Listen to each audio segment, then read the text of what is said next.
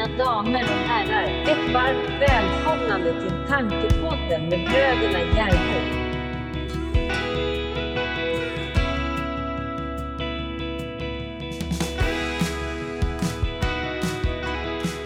Precis när vi satte på räck här så fick vår gamla barndomsvän Björn en bebis. Det måste ju Stort betyda någonting. grattis!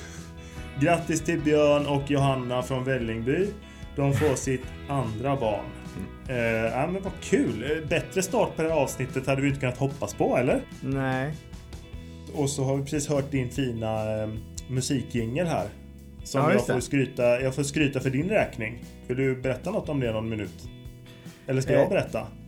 Ja, du kan få berätta. Det är alltid kul att höra någon annan berätta om ens egen musik. Ja, mitt första minne av att din, din musikkarriär är ju när du spelar på våran revy på Lillegårdsskolan där jag gick. Då gick du i femman tror jag. Spelade ni gitarr och så stod på scen och Jaha, jag just tror eh, att var det redan i sexan eller sjuan som du spelade fem instrument va? Jag får räkna. Trummor spelade du, synt spelade du, eh, gitarr och bas spelade du och Ja. missar jag något? Alltså min, nej, det, jag, jag är väl lite musikant sådär och allting började med att eh, jag satt i min eh, eh, gamla barndomsväns eh, vardagsrum. Anders Nyth heter han. Och han spelade upp ett trumsolo för mig eh, av en låt som heter Money for Nothing med Dire Straits. Och, eh, och sen kom då ett gitarrsolo också. Och jag blev så tagen av den låten så att jag liksom, det var nästan som en andlig upplevelse. Och eh, det var det som gjorde att jag började med musik överhuvudtaget. Jag var ju, jag var ju helgalen i liksom Dire Straits. Och det är kanske lite konstigt när man är eh, 13 bast liksom att, att liksom bli kär i, gubbrockband skulle man kunna säga. Men jag blev Mm. det och eh, så började jag spela gitarr och eh, piano och skriva musik och så. Sen gick jag estetgymnasium så att jag fortsatte ju med musik och så. Men sen Eh, Sen skulle jag nog fortsatt med det om det inte var så att jag, jag vi, vi har ju nämnt förut att vi har eh, varit med i, vuxit upp i mormonkyrkan. Mm. Och eh, där eh, åker ju männen på mission i två år kallar man det. Mm. Det är som en Mm. slags eh, eh, två år av, av eh, predikande sin, sin religion då. Det var ganska galen tid. Vi kanske ska prata lite mer om det i, i något Ja, poddavsnitt. vi får, ja, det får vi göra. Men vi måste tacka Anders Nyth. För att Ja. eh, han fick in dig på det där. För det gör att vi har musikjinglar till våran eh, podd. Och så får vi se sen om du sätter text till den kanske. Se om, du- om, Eh. du liksom sjung, sjung, om du liksom sjunger någonting till de här i bakgrunden sen framöver. Någon gång så kanske vi ska lägga den hela låten, hur den egentligen är med text till i slutet av ett, ett avsnitt så man får höra hur låten var tänkt från början. Sen när vi skulle starta den här podden så tänkte jag så här, men Ja. den här låten är ganska schysst och den blev ju aldrig någonting Aha. riktigt av den. Så att då plockar jag bort det musi- eh, sångspåret och så sparar jag musiken bara. Eh, Och så blev det Okej. tank- Tankepoddens jingel liksom. Mm, mm. Och eh, du fick ju även in mig på Dire Straits. För, för att när jag skulle, ville, när jag var liten och du var min storebrorsa ville ju jag sova i ditt rum. Jag Ja, ville lägga in en madrass och sova där och för att jag skulle få göra det så, så sa du att jag var tvungen att memorisera, eller memorera heter det va? mm. Alla, eller en text eller tre verser i en Dire Straits låt som jag skulle kunna utan till citera för dig. Om jag kunde det så fick jag sova i ditt rum. Var det inte Tom Och om Petty jag på den kunde det tiden? fick jag inte.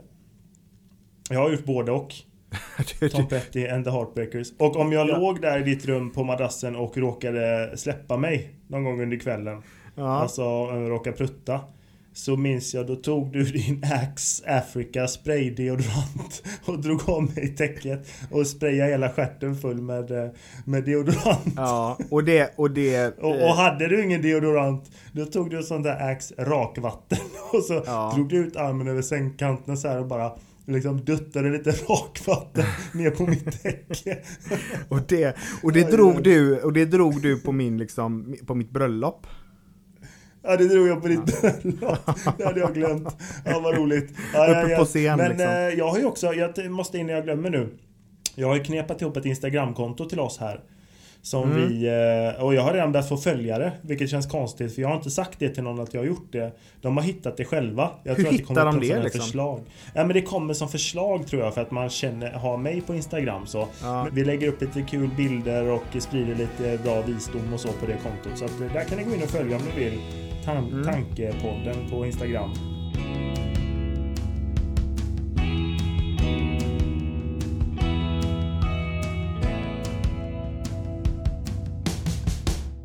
Och, och, och vad ska vi snacka om idag? Nu har vi ju i förra avsnittet blivit någon form av så här introduktion lite grann till eh, vad vi har, har liksom hittat i det här med principerna.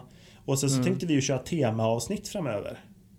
Jag tror så här Så- bara, vi måste kanske nämna det för, för vi hade en kompis som lyssnade på våran sån här första avsnitt. Vi bara, du vet, kolla med vännerna vad de tycker och tänker och är det här bra liksom? Och du vet, ja, vi har ju inte poddat för så att man får ju liksom ta lite input och så. Och då sa de det att jo men det här med principerna, ni pratar inte så mycket om vad de är. Och jag ska bara säga det att det är medvetet att vi inte gör det. Därför att Mm, eh, mm. Det blir ganska flummigt när man ska gå in och, och prata vad de här principerna är för någonting. Eh, vi, vi, kommer, vi kommer garanterat att komma in på, på dem Mm. mer framöver och prata om dem. Men till att börja med så skulle vi liksom vilja hålla det på en ganska praktisk nivå. Vad, vad principerna kan bidra med i vardagen liksom, på något vis.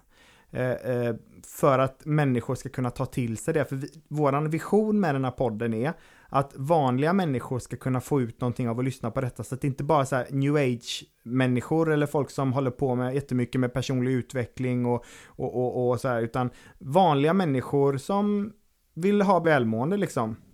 Ska kunna Mm. få ut någonting av att lyssna på detta. Det är i alla fall vår ambition. Så att vi, vi, vi siktar ganska mainstream här. Ehm, Mm, mm. och därför så, det innebär också tror jag att vi måste hålla det på en lite mer, alltså enklare nivå så att det inte känns Mm, för flummigt. Så, så tänkte vi. Då, då tänker vi prata lite om problem idag för att problem är ju så otroligt tråkigt att ha. Mm. Det måste du hålla med om. Ja, ingen människa vill ju ha problem. Nej, och, och alla människor har problem. Mm. Eller upplever sig av problem i alla fall. Ja, precis. Och det var det vi kanske skulle börja med att prata när man säger så här hur man definierar ett problem. För att både du och jag har ju under uppfattning att problem eh, är inte är verkliga.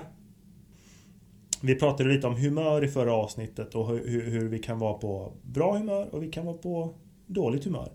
Mm. Och när vi är på dåligt humör eh, då blir det en ren konsekvens att det, det är lättare att se problem. Mm.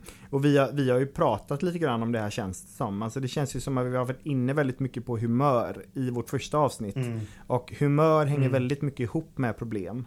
Så man kan inte, man kan Mm. inte, man kan inte, man kan inte frikoppla humör från problem. Utan de två, det är två sidor av samma mynt egentligen kan man säga.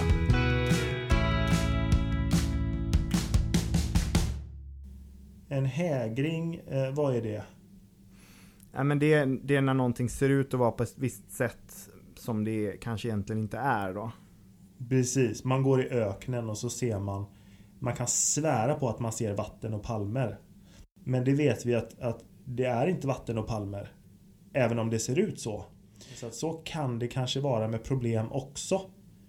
Att om jag, om jag är i en viss otrygg sinnesstämning Så kan det vara så att jag uppfattar problem. Mm. som egentligen inte är problem. Om jag hade varit i en an, ifrån en annan vinkel. Eller i, i en annan sinnesstämning. Eller någon annanstans i tratten som du har använt. Du har använt tratten som Ja, tidigare. precis. Nej men som om man ska ta det minsta av det minsta liksom att eh, Jag är så trött och jag måste göra den här tvätten och det ska vara klart så här. Eh, när jag känner mig så nere, jag, jag pallar inte det nu. Högen är för stor, jag är för trött. Jag väntar med detta nu, jag gör den imorgon, jag lägger mig och när jag går upp nästa morgon då så ser den lätt ut.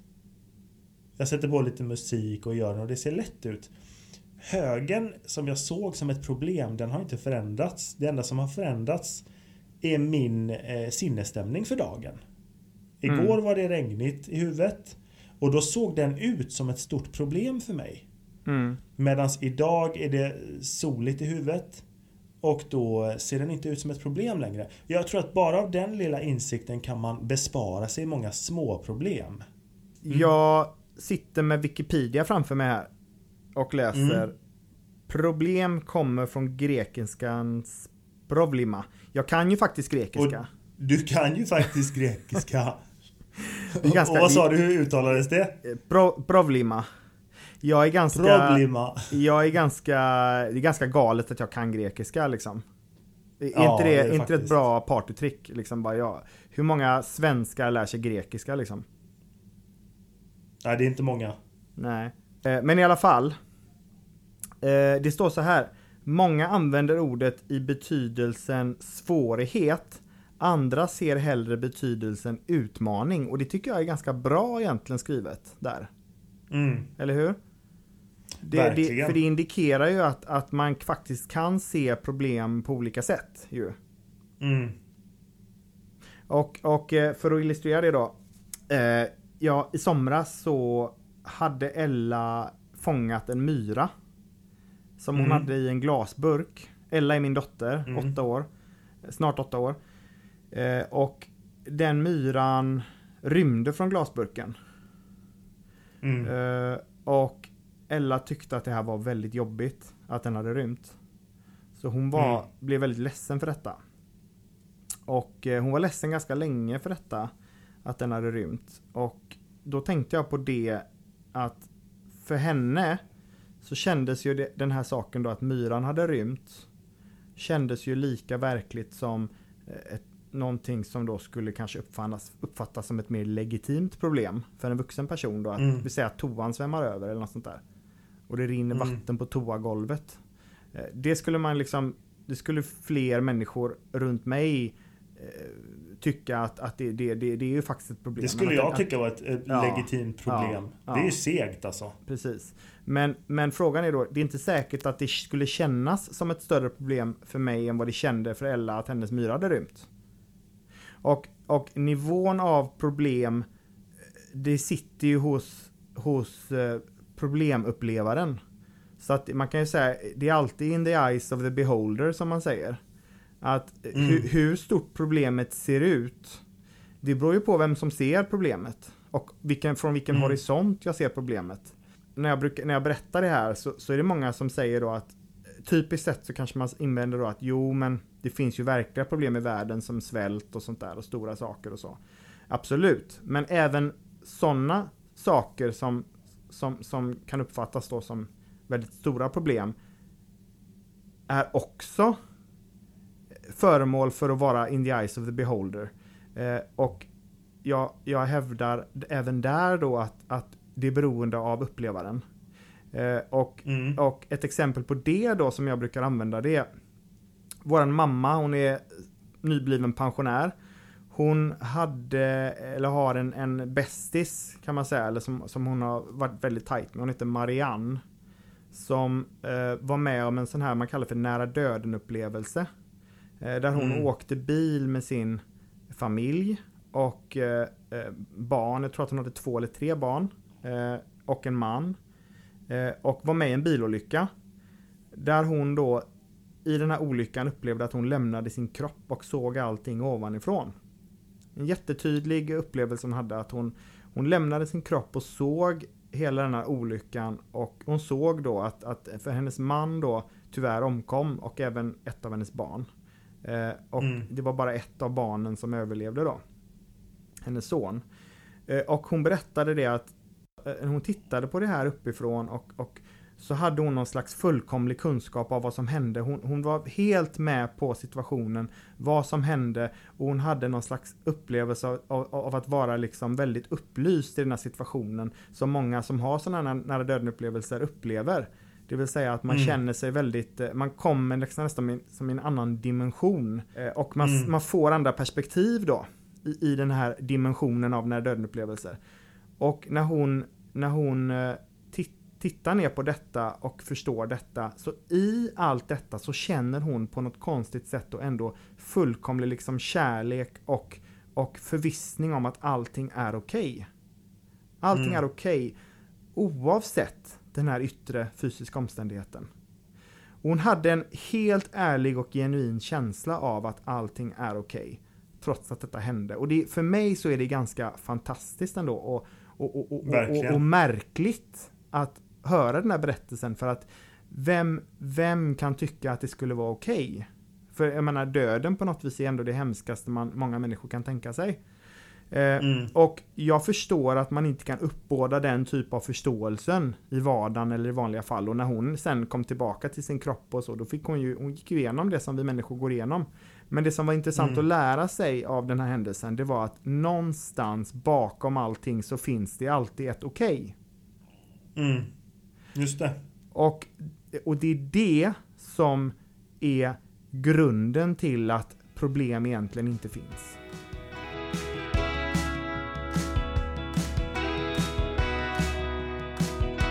Du, du eh, gjorde väl eh, uttagning för fallskärmsjägarna och kom ganska långt. Du var ju Ja. Var, du, du, du, du, rök väl på typ målsnöret där, gjorde du inte det? När du, när du skulle jo. göra militären?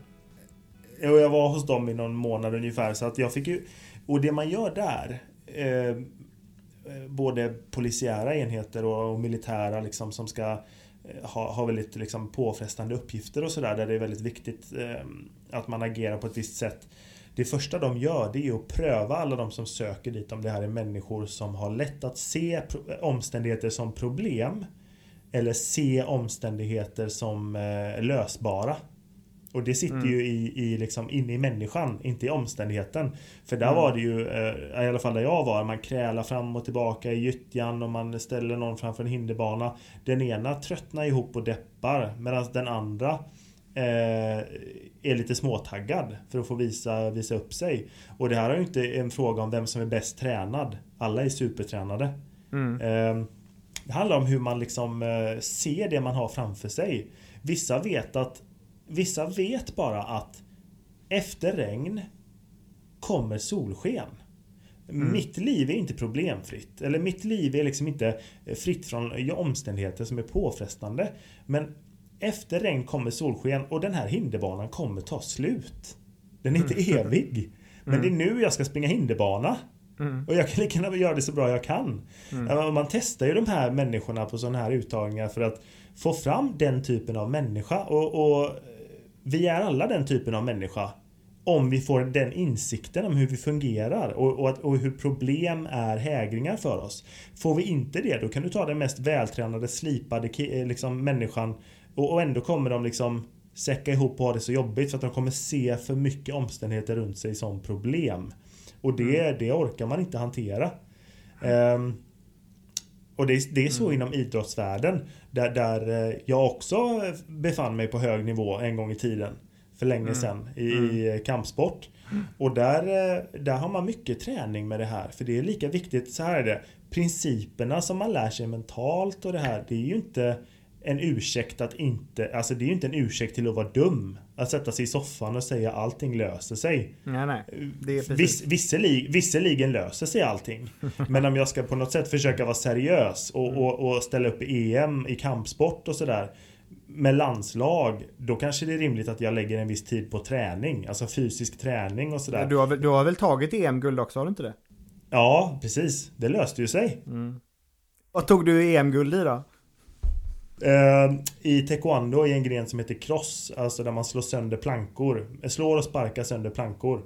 Uh, jag gillar det citatet uh, från Solsidan. Om ni har sett Solsidan har ni säkert gjort. Mm. Där har ju hon, ehm, vad heter Felix Herngrens, Anna heter han, hans tjej. Mm. Hon har ju en, en brorsa som är världens liksom slashas. Mm. Ja, och, och du, du vet han har eh, hyrt något släp som den här snubben vill låna och lovar att lämna tillbaka sen då. Så har han inte gjort det så står det utanför huset och så ringer bensinmacken och jagar honom. Och, och då blir han lite irriterad på den här Palle. Så han säger Men Palle, du får ju lämna tillbaka släpet. Ja men lugn, lugn Alexander, lugn. Jag blir jagad med kniv i Hanoi eller vad han säger, Rio. Även det löste sig. och det är så. Allting löser sig. Men, men för att avsluta den här tanken. Eh, det, att, att känna till principerna det är ju ingen ursäkt till att liksom eh, börja bli dum. Ska du upp och tävla i, på, i idrott på en hög nivå, gör din träning. Alltså mm. förbered dig så bra du kan mm. fysiskt. Men sen så är de också jätteviktiga med den här delen eh, den, den, mentala biten att och frågar du alla idrottsmän på hög nivå inklusive mig själv en gång i tiden När presterar du som bäst? Ja men det är när jag är lugn i huvudet När jag är närvarande. Om jag omsätter det, när löser jag problem som bäst? Mm. Ja, det är också när jag är lugn i huvudet. När jag liksom backar och, och liksom låter, så släpper det ett tag, inte låter det distrahera mig och sådär. Då kommer det lösningar. Jag säger som Palle i Solsidan. Det löser sig. Även det löste sig. Men principerna handlar om Principerna handlar ju egentligen om att, att, att veta när man är som klokast. Om vi pratar problem, om vi pratar problemlösning, för det är ju det vi, temat vi har just nu. Det är problemlösning. Mm. Eh, eller problem. Eh, om, man ska ta, om man ska ta sig an ett problem, då, han- då, då pekar principerna mot att, eh, att när är du som klokast och mest kapabel att lösa det här problemet? Och, och, och, och det är du ju då när du agerar utifrån din, ditt flow, som vi har pratat om tidigare, eller din klokskap. Och det Mm. är när det inte är en sexfilig motorväg i huvudet. Återigen då vår kamrat som lyssnade på vårt förra avsnitt, han frågade då, ja, men har du några metoder och verktyg eh, för det här? Hur, kommer man till flow? frågar han. Och det är ju en bra fråga. Hur hittar man Mm. flow? Det, då är det så många tänker. Och då säger jag så här. Principerna handlar egentligen inte om några verktyg och metoder och det är det som gör principerna så unika egentligen. Principerna är liksom insiktsbaserat, förståelsebaserat. Så att principerna handlar Mm. om att man måste förstå. Om man inte, om man inte, om man inte förstår, om man inte får eh, eh, liksom eh, riktiga insikter om att det förhåller sig på ett visst sätt på riktigt. Om det bara liksom Mm. blir någon slags intellektuell förståelse kring principerna så hjälper de 0%. Då kan man lika gärna Mm. kasta dem ut, ut genom fönstret. Då, ge, då ger de Det måste ingenting. vara en insikt. Ja, utan Mm. det du, måste, du måste se saker på ett nytt sätt. Du måste liksom, nå, någonstans måste du hitta en ny tanke som du ser är sann. Att det Mm. förhåller sig faktiskt på det här sättet på riktigt. Och när du ser världen på ett nytt sätt, när du liksom får en, jag säger det, en insikt, det innebär att man börjar se världen på ett nytt sätt som man inte har sett den förut. Och när Mm. en insikt kommer, då blir förändringar en konsekvens av det. Medan Mm. ska man då eh, jobba med metoder och verktyg utan att förstå, utan att ha fått en Mm. insikt, då blir det ett, ett, ett stort arbete i motvind. Vi försöker att, erbjuda eller försöka peka mot eller försöka önska då, för det vi önskar för våra lyssnare, det är att de ska kunna eh, genom det de lyssnar på här och genom det vi pekar på själv vinna insikter vilket gör att lyssnarna börjar se världen på ett nytt sätt och då behövs inga verktyg och metoder utan eh, för mig då, när jag, när jag ser att det är mitt tänkande som, som är problemet Mm. i, i, ett bråk Mm. eh, med min sambo till exempel. eh, Så, så, så går ju inte jag och letar efter en lösning i de yttre omständigheterna så mycket. Och det, det är möjligt att det, vi kan behöva förändra någonting i de yttre omständigheterna mm, på marginalen.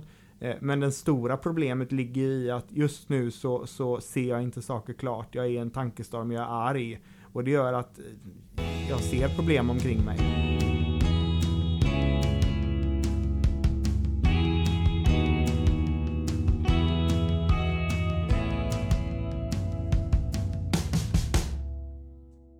Ofta är det ju förändringar i livet som jag kan uppleva personligen som jobbiga.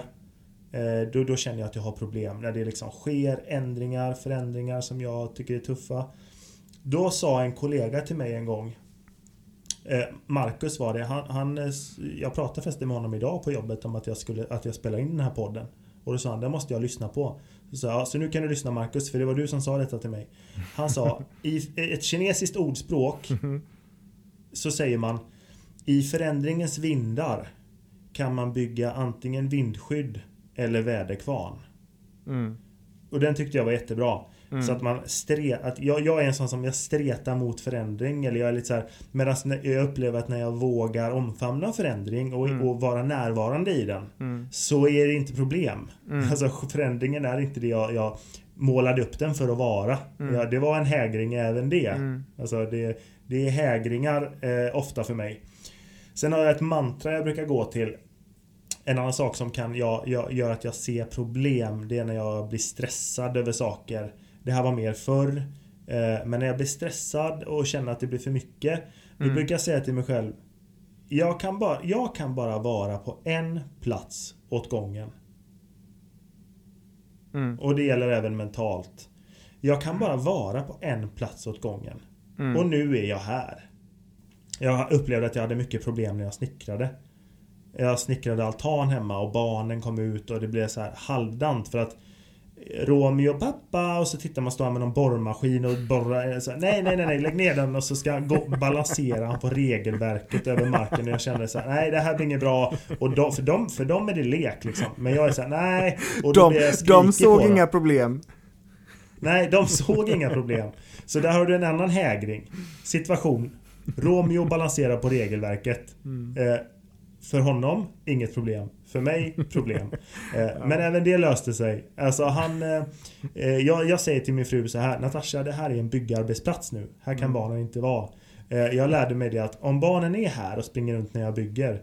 Då blir jag en dålig snickare.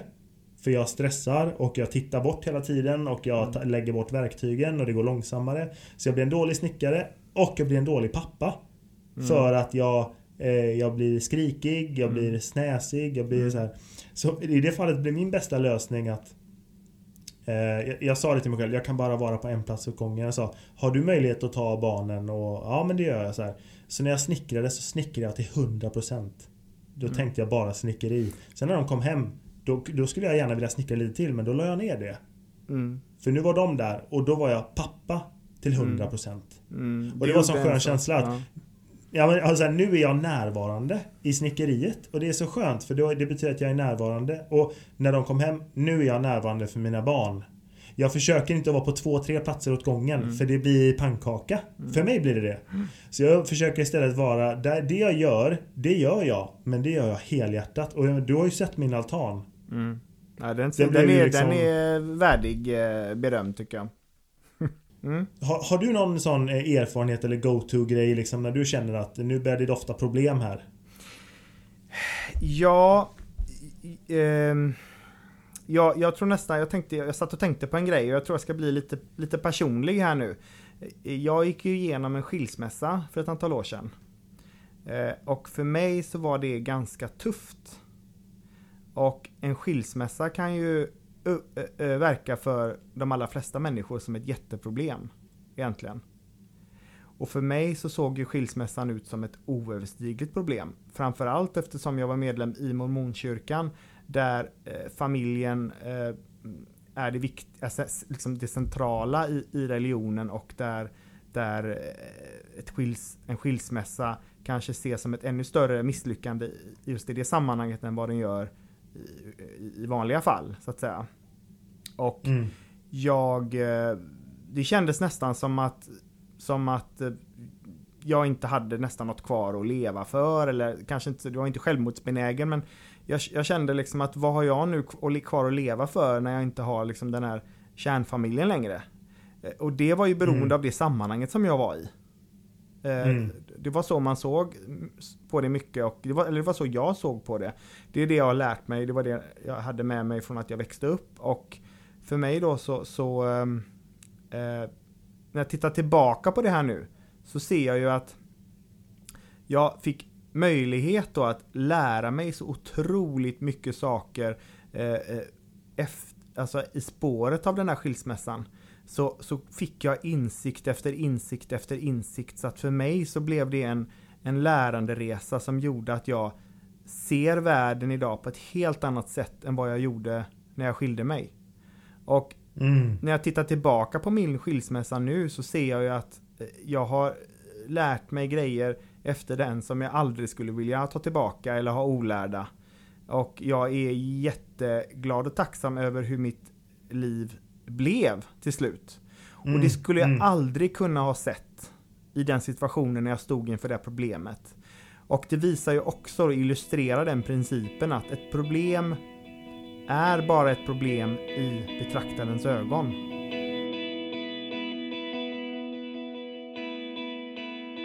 Jag pratade med en kollega på lunchen som sa att jag brukar eh, se att jag brukar tänka att allting händer av en anledning. Så om det händer någonting som jag tycker är jobbigt så brukar jag tänka att det är jobbigt nu för att jag ska lära mig någonting av det eller Eh, nu separerade vi för att det kommer komma någon bättre till mig. Så Och jag tänker någonting som är ganska lika. Jag brukar tänka Jag brukar tänka så här. Jag kan göra så och det blir säkert jättebra. Jag kan också göra så och det blir säkert också jättebra. Mm. Och då väljer man en av dem och så är man nöjd med det. Mm. Som när man ska köpa bil. Vi, ja, vi stod mellan eh, tre olika bilar. En, en Taracco, en Tiguan och en Kodiak. Mm. Och man håller på. Man skapar sig sådana problem. Som jag satt och läste spesar och läste på och lite så här. Så, eh, vad, vad är, alltså, det här är till och med från samma koncern. Alltså det är Volkswagen som gör alla tre. Liksom, eh, om man bryter ner det. Det är samma bil. Så, så här, jag, jag tog en. Så här, det blir bra. Och vet du vad? Det hade, jag tog en Kodiak. Det hade säkert blivit bra om jag tog en Taracco också. Och är säkert jättebra om jag tog en Tiguan.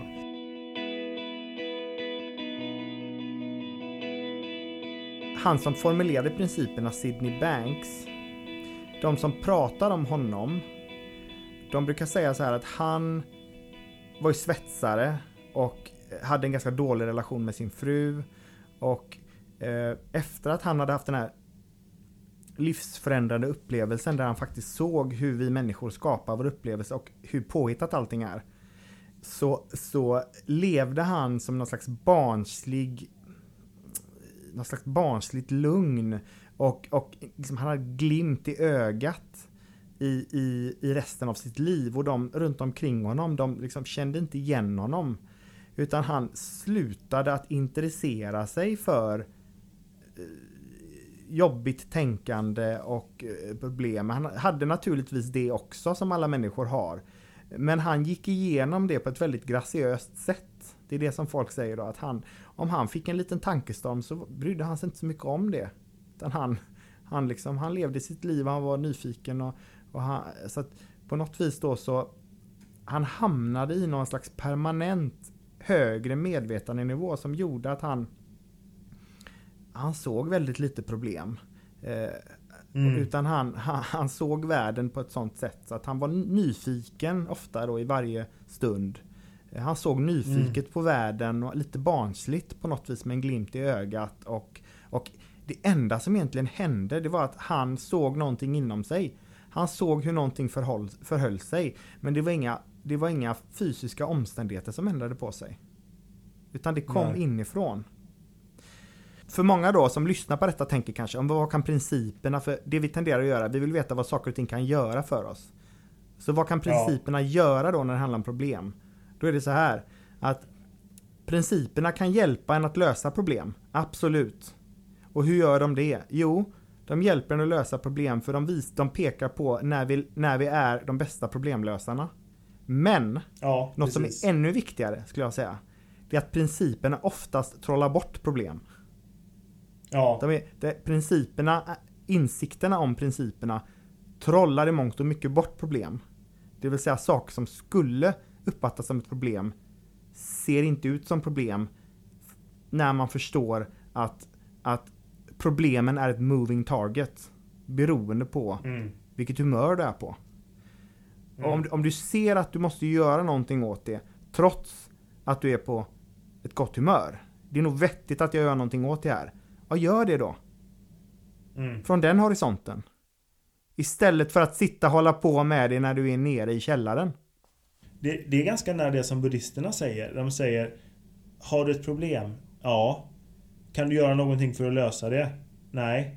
Nej men då kan du inte göra mer. Då kan du släppa det. Eller har du ett problem? Ja. Kan du göra någonting för att lösa det? Ja. Ja men gör det då. Så mm. behöver du tänka mer på det sen. Alltså åt vilket håll det än går så är det som han Palle i Solsidan säger. Även det löser sig. Vem kunde så. tro att och, Palle i Solsidan skulle bli vår, eh, vad heter det, insikts... Eh, ja men den är ju så här. bra!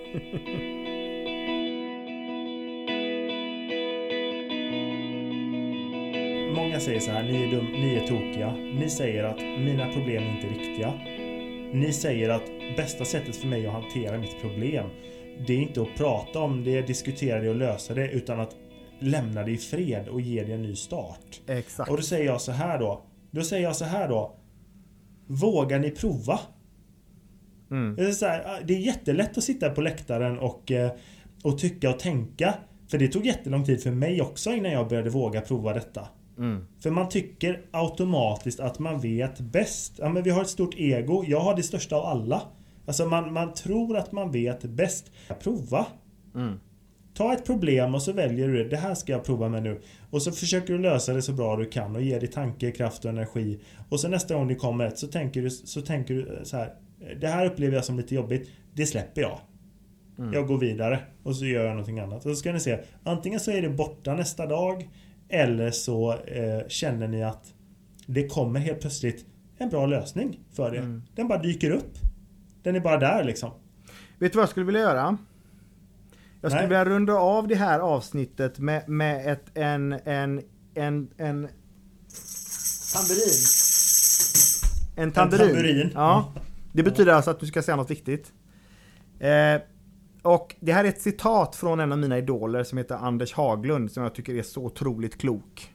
Eh, eh, jag kan verkligen slå ett slag för, för att eh, lyssna, lyssna på honom. Eh, han, han är en klok människa. Eh, han sa så här. Jag måste obetingat mina problem komma ur min oro. Sen kommer jag upptäcka att de inte finns. Och det han menar med det, det är att jag sitter i någonting som ser ut som ett jätteproblem. Ja, då måste jag sluta oroa mig. Prova att sluta oroa mig. Se om jag kan sluta Mm. oroa mig. Om jag lyckas med att sluta oroa mig, titta tillbaka på problemet och se om det fortfarande finns. Och oftast då så ser det inte lika mycket ut som ett problem längre när jag har slutat oroa mig. Och lugnat Eller så är det till och med borta. Ja, ibland är till och med borta. Och, och det är någonting som jag tog till mig och har provat och märkt att det är så sant. Eh, och med det här så tänker jag att vi, rundar av här. Nu tycker jag att vi ändå har behandlat det här ämnet problem eh, så gott vi kan. Och hoppas att vi har lyckats peka er lyssnare i en riktning att någonting har väckts inom er. Där ni känner att mm, kanske jag kan se på problem på ett annat sätt nu lite grann. Eller börja och se problem på ett annat sätt nu än vad jag gjort tidigare. Och annars om det är någonting som vi inte hann täcka på, på de här få minuterna som vi eh, pratade om detta. Så finns vi på Tankepodden på Instagram och där ser jag nu att vi har 15 följare. Har vi fått en ny följare? Wow! Att vi är, är så bra. populära alltså. Det är fantastiskt. Så med det så tycker jag att vi rundar av veckans avsnitt och önskar alla en jättetrevlig och mysig fortsatt vecka då. Absolut. Och med ett sista grattis till Björn och Johanna igen. Grattis till lilltjejen. Grattis! Ha!